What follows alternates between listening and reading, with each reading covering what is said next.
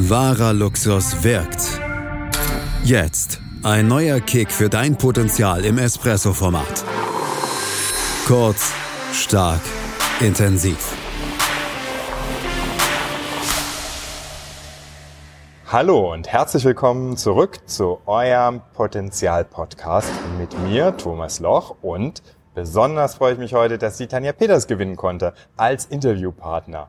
Heute wird es in diesem Podcast um den Kick für dein Potenzial und dem Thema Mut gehen. Denn Tanja Peters ist keine geringere wie die Mutmuskeltrainerin in Deutschland und deswegen passt sie natürlich perfekt zu dem Thema Leader sein. Wir haben schon ganz viel zu dem Thema Leader gehört. Dieser Aspekt ist neu und deswegen freue ich mich sehr, dass Tanja heute dabei ist. Hallo Tanja. Hallo Thomas, danke für die Einladung. Ich finde es total schön, mich mit dir heute zu unterhalten. Was macht Mut mit einem Leader? Braucht er Mut?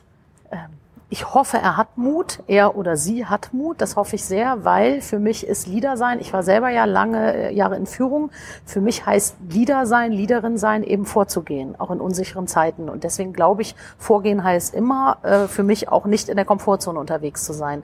Also wirklich auch in Themen zu sein, die neu sind, die herausfordernd sind und dafür braucht es den Mut, eben als Leader nicht so lange zu warten, bis es sicher wird, sondern als Leader eben in unsicheren Zeiten zu sagen, und ich gehe jetzt und ich nehme meine Mannschaft mit total schöner Aspekt. Der zahlt auch so ein bisschen drauf ein, was Martin bei einem der letzten Podcasts gesagt hat. Der hat gesagt, Leadership ist eine Reise.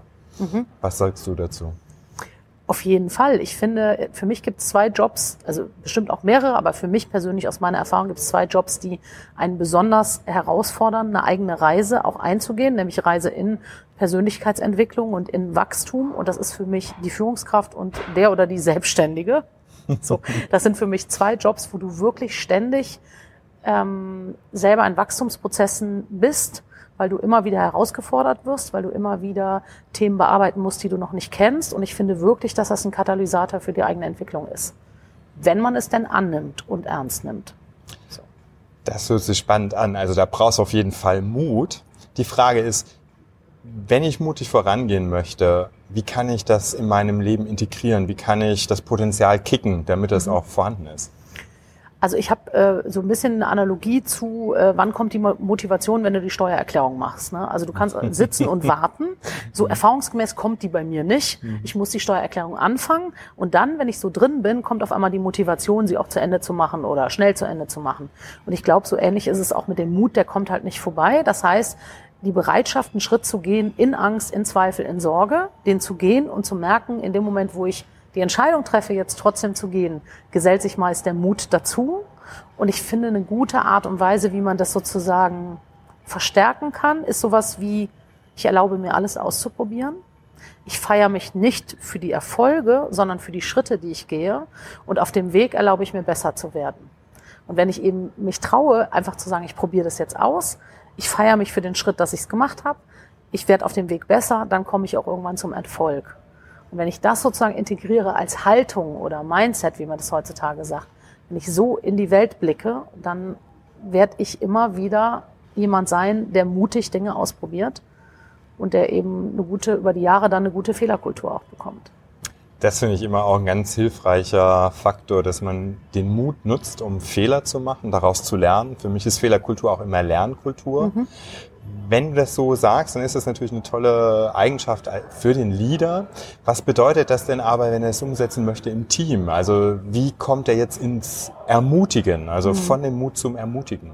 Ich glaube, da ist auch wieder Vorgehen angesagt. Und um vorgehen zu können, um Menschen zu ermutigen, muss ich zugeben können als Leader, dass ich eben auch zweifle. Ich muss die Größe haben zu sagen, ich habe auch gerade die Hosen voll und ich gehe trotzdem. Und dann kann ich Leute mitnehmen. Und ich glaube, deswegen passiert es oft in Teams nicht, weil Menschen das verwechseln und denken, ich muss mich jetzt ganz stark zeigen, muss jetzt so tun, als wäre das alles kein Problem. Und damit gehe ich voran. Aber damit sagen Leute, ich kann mich damit nicht identifizieren, dem macht das ja nichts aus. Der geht ja einfach. Der ist ja da irgendwie selbstbewusst. Wenn ich also wirklich die Größe habe, mich in meiner Verletzlichkeit als Mensch zu zeigen, dann folgen die Leute mit mir, weil sie daran genau andocken können. Das würde ich auch genauso unterschreiben. Für mich ist es halt ganz oft einfach Vorbild sein, mhm. Mut haben, Dinge anzusprechen, umzusetzen, anzugehen. Für mich ist aber auch immer eine ganz große Frage, Tanja, was heißt es denn jetzt so im tagtäglichen Business dann auch?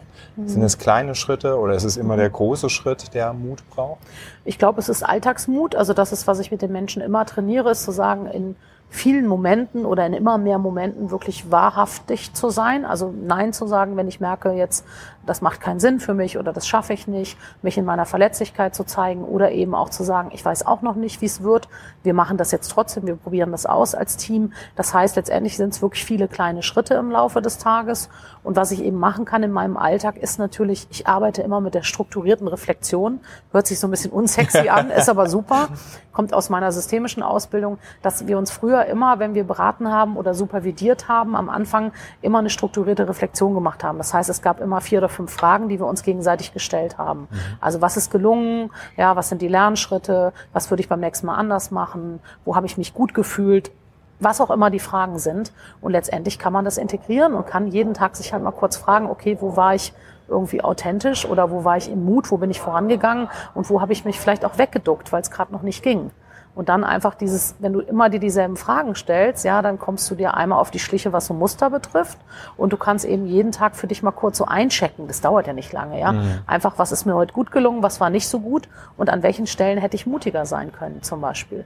Und wenn du das jeden Tag machst, dann wird das zu einer guten Routine. Mhm. Und dann kannst du natürlich jeden Tag, also wenn du freitags gelernt hast, ich bin da wieder drum rumgeschwommen, ich habe mich nicht getraut, und du hast das reflektiert, gibt es eben eine große Chance, dass du Montag sagst, ah, okay, ich nehme das jetzt mal auch mal auf die Liste und am Montag versuche ich jetzt mal das Thema anzugehen. Das wäre meine Idee.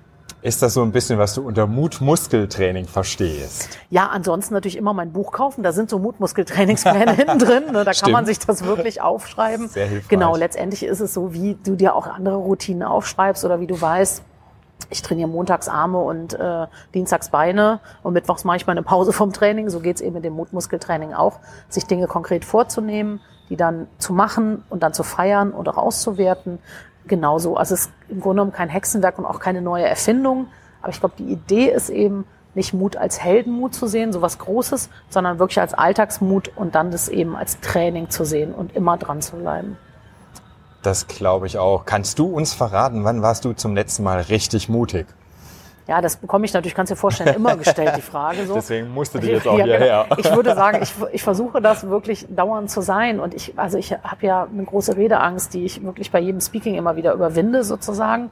Und ähm, jetzt wirklich mutig war ich jetzt gerade in den letzten Tagen. Ich habe vielen Menschen Nein gesagt. Mhm. Und ich habe gerade von einer Freundin, die macht einen Online-Kurs und da hat jemand gesagt, ähm, du hast jetzt das erste Klasse-Ticket zum Nein-Zug. Ja. Und das, ich war mit der zusammen mit der Bahn in die Schweiz gefahren, hatten wir also sechs Stunden Zeit. Und dann habe ich mal so untersucht, wo müsste ich jetzt eigentlich gerade überall Nein sagen und tu's nicht, weil ich eben gemocht werden will, weil ich nicht unfreundlich sein will. Und dann habe ich ganz viele Themen jetzt gerade verneint. Können wir mal einen Kaffee trinken? Ich habe ein paar Fragen an dich. Ich kenne den und den. Magst du auf meinem Event kostenfrei ein Speaking mhm. abliefern? Und dann habe ich da überall Nein gesagt. Und das hat mich schon auch gekostet. Mhm. So. Ganz normale macht, Dinge trainiere ja. ich, wie jeder andere auch. Das ist schön, das macht dich so zum Mensch. Und das finde ich ja bei Liedern auch für mich eine große Qualität. Gibt es denn was, was du unseren Zuhörern mitgeben möchtest? Was ist ein intensiver Mus Mutmuskeltraining-Effekt? Ähm, also ich glaube, also was man, wo man wirklich gut investieren kann, wenn man mutiger werden will, ist in den eigenen Selbstwert. Mhm. Also wirklich zu sagen, was tue ich jeden Tag, um den zu stärken und was könnte ich auch unterlassen, weil für mich ist Muskeltraining immer gelebter Selbstwert oder gelebte Selbstliebe, weil im Notfall gehe ich dann eben für mich also das ist sicher eine gute, gute Möglichkeit, daran was zu tun. Und ansonsten eben sich so ein Plänchen zu machen und zu sagen, was sind so Themen, wo ich immer wieder merke, da sage ich ja, oder wo ich immer wieder gefallen will, mich verbiege und die sich einfach aufzuschreiben und wirklich wie die Bucketliste. Sehr schön. Das nehme ich gerne so ein bisschen als Schlusswort, denn am Ende des Tages geht es ja wirklich um den Kick für dein Potenzial. Du hast uns heute mehr gegeben als ein Kick. Das finde ich sensationell. Und ich glaube, Mut, Muskeltraining, das nehme ich mit, ist was, was man auf jeden Fall durchführen soll. Viele Ideen und Tipps kommen aus deinem Buch, die man tagtäglich einsetzen kann. Wer weitere braucht, der kann gerne zu meiner Seite kommen, thomas-loch.com.